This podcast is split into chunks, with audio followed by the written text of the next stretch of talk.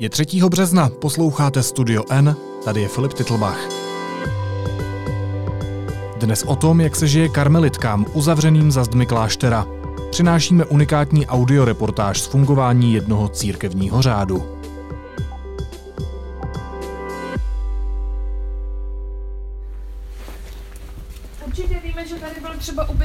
Někde v 70. 80. letech Kadáfí. Máme, viděli jsme jednu fotku, jak právě prezident Husák vychází tady mm, jako mm. od nás. A, takže to prostě bylo jakoby prezidentský kanceláře, nebo to byl to vládní hotel vlastně. Mm-hmm. Já jsem slyšel, že do toho a... jako vlastně jako se nasypali úplně hrozný peníze no. a že i ten vnitřek byl takový jako... vybetonovali, no. Hmm. Tady, jestli to tam nahoře je vidět datum 1959.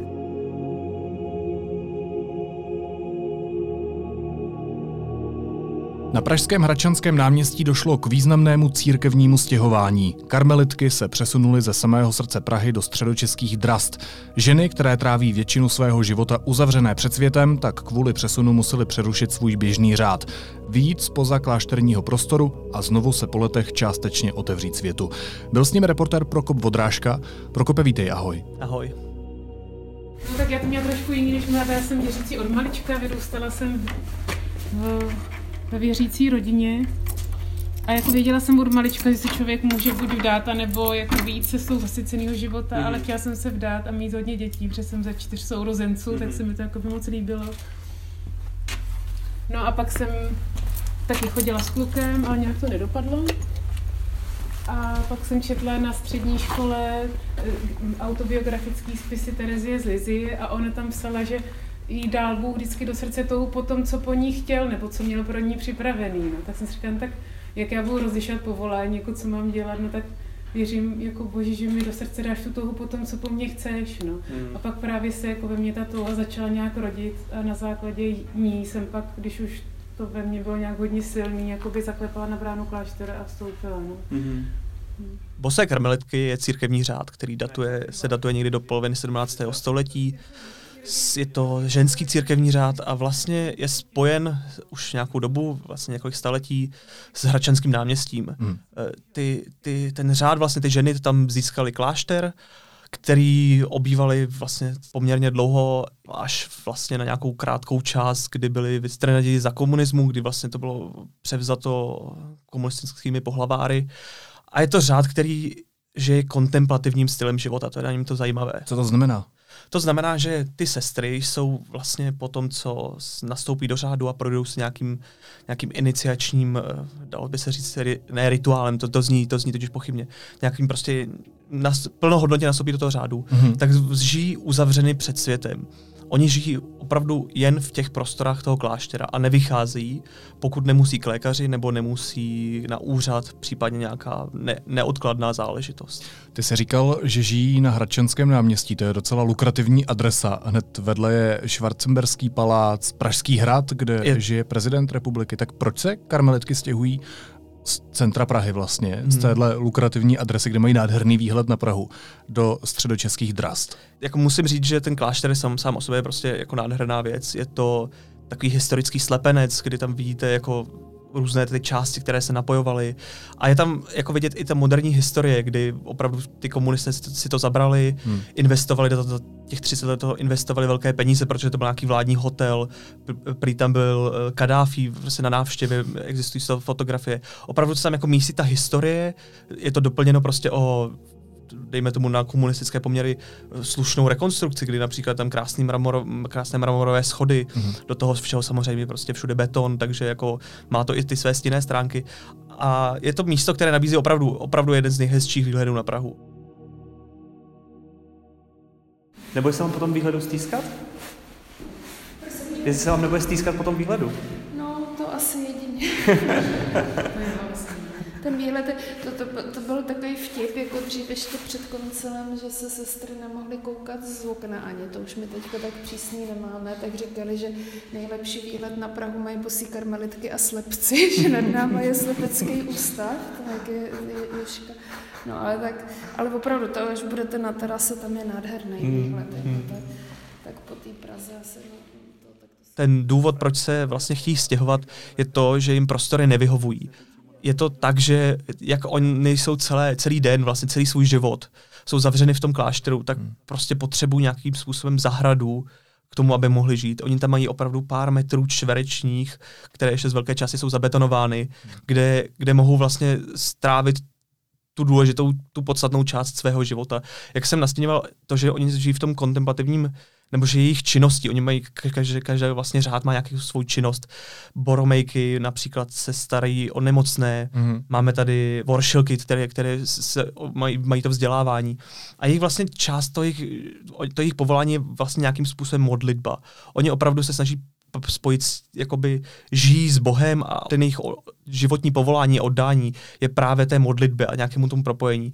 A to, aby to mohli plně naplň, aby to mohli splňovat, je právě potřeba i nějaké to, nějaká ta zahrada, nějaký ten život. A to jim právě ty hračensk, to hračenské náměstí neumožňovalo. Oni tam, je tam hluk pro ně, je, pod, pod, pod okny mají prostě asi tři, tři nějaká místa, je tam všude Airbnb po okolí. Tady v létě prostě pouští, že jo, mm, mm, pop music, to se nám všecko nene mm-hmm. nahoru. No, tady ta malá zahrádka nám tak ještě patří. Mm-hmm. A jak dlouho vy jste vlastně členky řádu? Já jsem tady 27 roků. 27 let. Od, od 93. Mm-hmm. Já to budu 18. Mm-hmm. Turisté, hluk a nedostatečný prostor je vlastně ten důvod, proč se opouští to podle mě v Praze jako není lukrativnější místo, který, by, který byste mohli opustit. Je to tam nádherný a myslím si, že kdyby to mohl kdokoliv koupit, tak by to hnedka koupil. Jak vypadá takový ten běžný den karmelitky? Běžný den karmelitek je vlastně poměrně nabitý. Oni vstávají v pět ráno, aby stihli první modlitbu někdy v, šest, v půl šesté. Hmm. Celý den vlastně po tom, co mají modlitbu, tak se částečně ten svůj den dělí mezi práci, která, která je, jsou také menší výroby, oni vyrábějí nějaké svíčky, vyrábějí prostě věci do své malé galerie. Ale jak my sami říkali, tak je to vlastně jako doplněk toho, aby mohli žít, protože oni oni potřebují si nějak uživit. Jako církev nemůže žít prostě ze státu ještě do budoucna, jak se bude, že, jak se odděluje, tak potřebují nějaký základní finance. To tím financují, ale je to vlastně jako jen doplněk toho jejich bytí. A zbytek mají právě nějakou duchovní četbu, mají rozjímání, mají a což, což jsou opravdu věci, které, které jsou jak jako historicky dané, kdy oni žijí vlastně v tom, že si že se, že se jakoby duchovně rozvíjí a modlí se za nějaké věci, které, jak, já bych, myslím, že tam je potřeba poznamenat, že oni, oni nežijí prostě v tom, že by se uzavřeli do kláštera a s nikým nekomunikovali. Oni sledují každý den zprávy, není to tak, že by se sedli před ČT24 a řekli si, co jim prostě řeknou, řekne moderátor, ale mají takovýho denní výpis z toho, co se stalo mm-hmm. a, a pak i třeba na to nějak reagují. Příklad, teď je hlavním tématem koronavirus. Typuji, že oni se částečně snaží pochopit to, proč se to vlastně děje, proč se to jako z nějakého božího pohledu děje.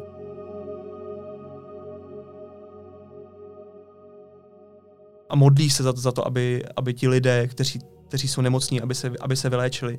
A to je vlastně taková jako náplň jejich života. A to je smysl toho řádu tedy? V podstatě, dá se to tak jako zjednodušeně říct a vstaví v pět ráno a končí, chodí spát, nebo měli by spát někdy kolem desáté, prostě je to opravdu celý den je hmm. nějakým způsobem nabitý a, a, a jsou tak jako žijí v té komunitě, že prostě sami si vaří, sami si prostě devět žen, které, které se jako uzavřeli před tím světem a žijí si, žijí si svůj život a, a promítá si to i do toho jejich denního řádu.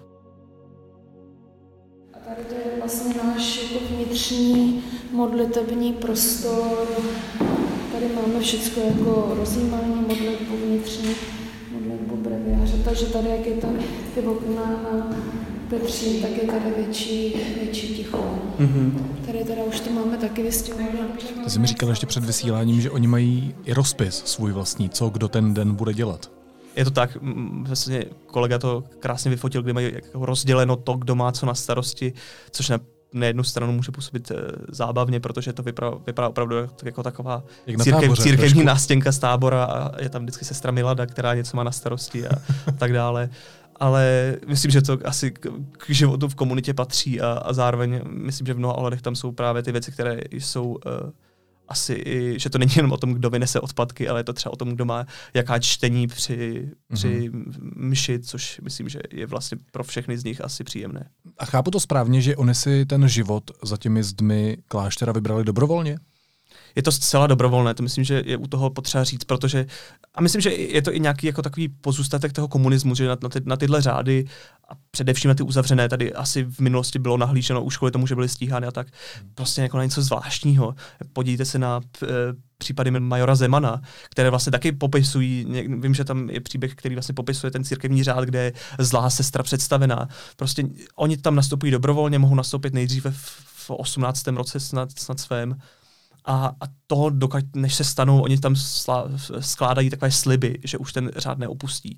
Ten první mají nějaký prostě slib na jeden rok, že si řeknou, teď rok neopustím. A to je třeba po třech letech toho, co nějakým způsobem s tou komunitou žijí. Je to, je to pro ně vlastně jako, není to tak, že by do toho někdo nutil. Je, je, to, je to osobní věc, myslím, že i ty sestry říkají, že se snaží, hodně koukají na tu jejich jako osobnostní stránku, aby to prostě nebylo tak, že, že nechtějí, aby někdo prostě utíkal před problémy, aby se takhle zavřel a chtějí, aby tam chodili, aby to opravdu ty ženy věřily tomu té řeholi, kterou tam pak podstoupí. Nejdřív je to vlastně mm, postuláta novicia, to jsou první tři roky, tak to je úplně, že může kdykoliv odejít ten člověk, když se proto nějak jakoby rozhodne. Hmm. Pak jsou období časných slibů, to je, že třeba na rok učiní závazek, že během toho roku neodejde prostě a pak to obnovuje, až potom jsou doživotní sliby, slavní sliby, kdy už to řekne na pořád a v tom klášteře jakoby zůstává na pořád. No. Já jsem se s nimi snažil bavit i o těch církevních věcech, ale, ale, nebo o tom jejich osobním přesvědčení, ale je to, je, jako pro mě osobně to bylo třeba těžko pochopitelné. A myslím si, že tam je zajímavé to, že nejenom pro mě, ale i často pro ty rodiče, to vlastně rodiče těch, těch sester, je to těžko pochopitelné a, a v mnoha ohledech asi nepříjemné.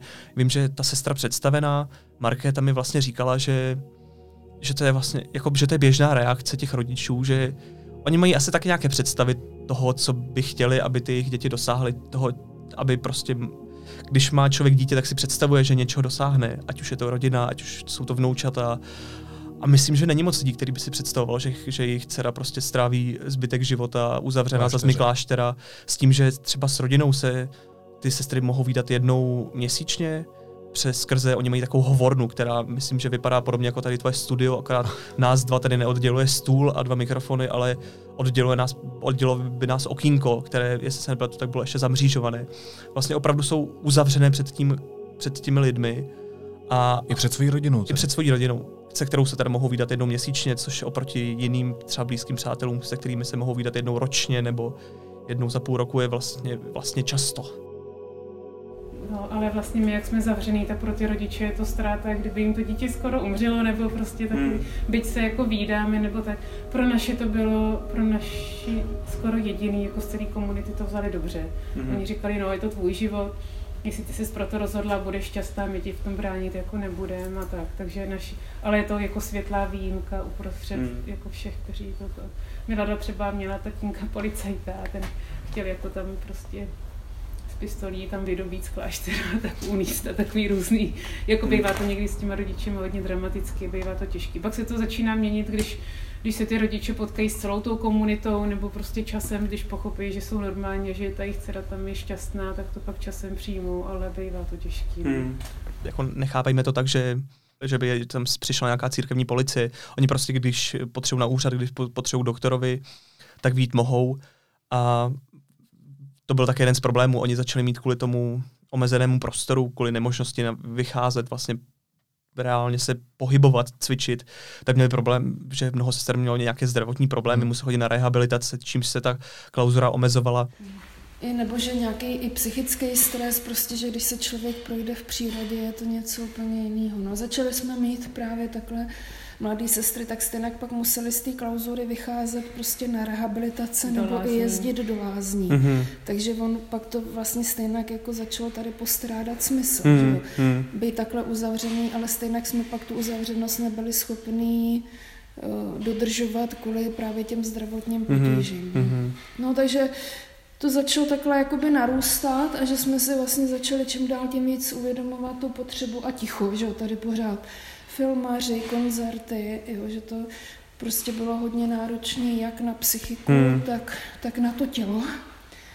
No a pak vlastně v roce 2005 vlastně jsme měli hmm. takovou první velkou diskuzi A tam jsme prostě o tom mluvili, pak jsme i hlasovali a padlo teda rozhodnutí, že se chceme stěhovat a chceme mm-hmm. hledat pozemek.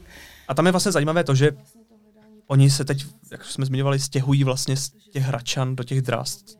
A na to, aby to celé mohli vlastně, jako, aby to celé mohli vytvořit, aby to celé mohli přesunout, tak museli dokonce požádat o nějaké speciální papíry z Vatikánu, které jim dovolují to, aby právě z tohodle svého života vystoupili. Takže já, když jsem se s nimi výdal, tak jsem, tak oni, oni vlastně už nějakou dobu žijí, jakože nežijí v tom svém, v, to, v tom svém stylu života. Oni prostě museli kvůli tomu, aby se dokázali přesunout, začít vycházet ven, začít uh, převážet, eh, některé z nich se museli naučit znovu řídit auto, protože v 18 dostali řidičák, od té doby za ním nebyli a teď prostě po 19 letech musí přejíždět z jednoho, z jednoho místa na druhé. Oni vlastně se svým způsobem otevřeli tomu světu, oni, oni opravdu vyšli spoza jako toho kláštera, hmm. který pro ně byl tím životem. Oni, oni, oni nežili jinde.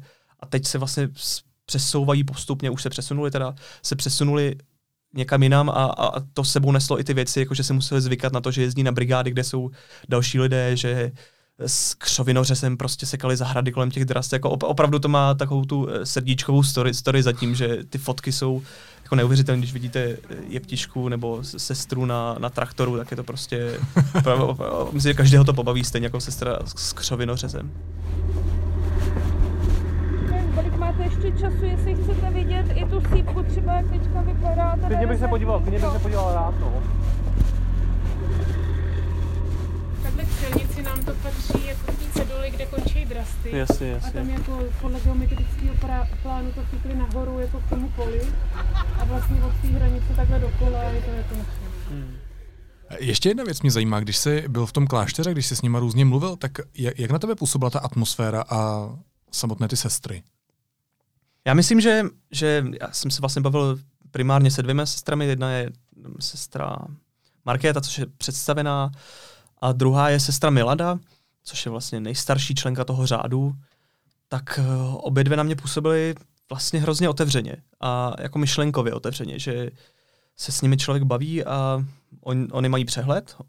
Není to tak, že by se orientovali v nějakých politických půlkách a hádkách, ale vlastně mají přehled a i bych řekl, řekl že jako moderně smýšlí. Oni, oni když přemýšleli nad tím, jak si vybudují klášter, jak by měl vypadat, tak původně to chtěli vybudovat na zelené louce, aby byl ekologický, aby byl, aby byl nějaká udržitelná, aby tam byla cirkulární ekonomika a, tak, a tak dál.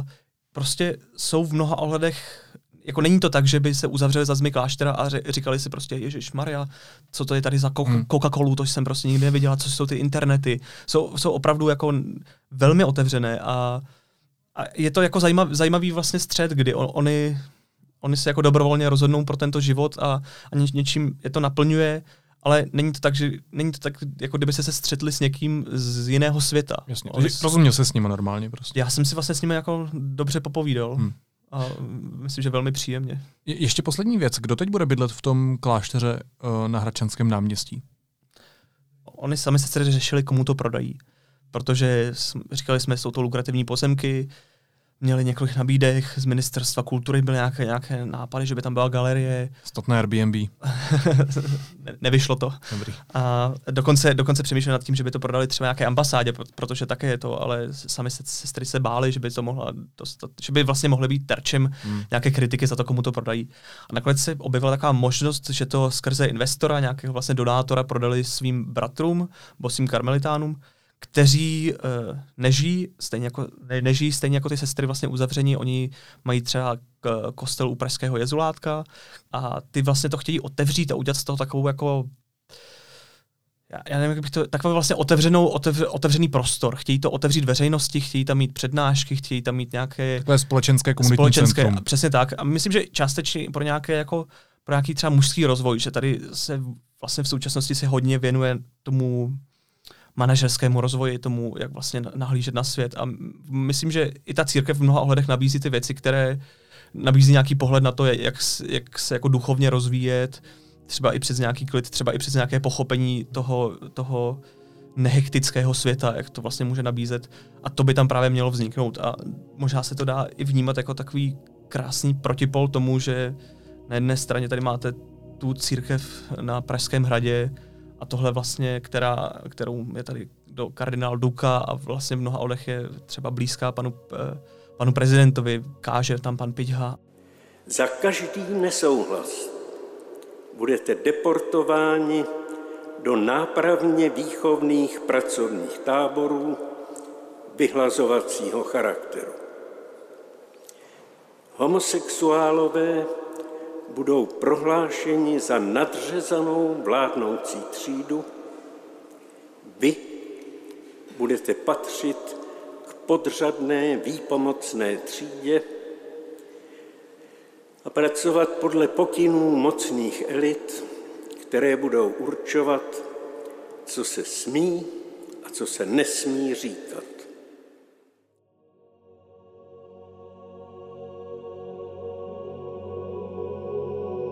Na druhé straně toho, toho Hračenského náměstí se vlastně jakoby otevře nějaká, nějaká ne, já bych neřekl protipol, ale vlastně asi alternativa. Otevřená mysl. Život karmelitek popsal reportér Prokop Bodrážka. Prokope, díky moc. Díky.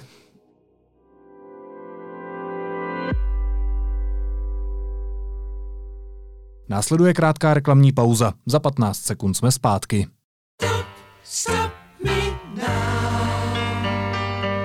Vyberte si z datově neomezených tarifů a nic už vás nezastaví. Tarif si navíc můžete změnit každý měsíc. T-Mobile.cz lomeno neomezeně. Teď jsou na řadě zprávy, které by vás dneska neměly minout. Česko má už pět případů nákazy koronavirem. Celkem bylo testováno 236 lidí. Oznámil to ráno ministr zdravotnictví Adam Vojtěch. Premiér Andrej Babiš se v rozhovoru na Frekvenci 1 omluvil europoslancům Tomáši Zdechovskému a Mikuláši Peksovi za slova o vlasti zrádcích. Cituji, asi jsem to přehnal, omlouvám se za to, byla to nadsázka, napsal Babiš na svém Twitteru. Česko podle náměstka Primuly navázalo kontakt s americkou firmou, která vyvíjí lék proti COVID-19. Pokud bude třeba, dodá lék do České republiky. Nový ruský premiér Michail Mišustin vyzval vládu k obnovení vztahů s OECD. Od mnoha institucí se největší země světa začala odvracet v roce 2014 po událostech na Ukrajině. Ceny komodit v minulém týdnu klesly nejvíc od roku 2011. Kvůli šíření koronaviru se propadly především ceny ropy, klesala ale také cena mědi, zlata nebo stříbra. Benjamin Netanyahu se zřejmě stane opět izraelským premiérem. Podařilo se mu těsně porazit levicovou opozici. Nezastavili ho jeho kauzy ani mobilizace arabských voličů. A iránská justice zveřejnila informaci o brzké popravě muže, který údajně předával informace CIA. Země o jeho odsouzení informovala už na počátku února. Iránec měl do USA prodávat informace o jaderném programu.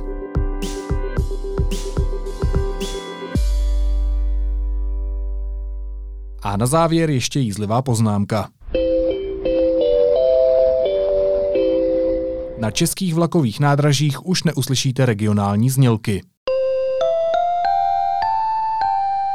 Zpráva železnic se totiž rozhodla, že sjednotí úvodní gong. Důvodem je prý zjednodušení.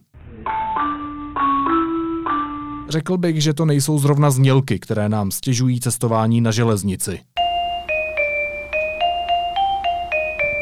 Vítejte v zemi, kde se řeší zásadní problémy. Naslyšenou zítra.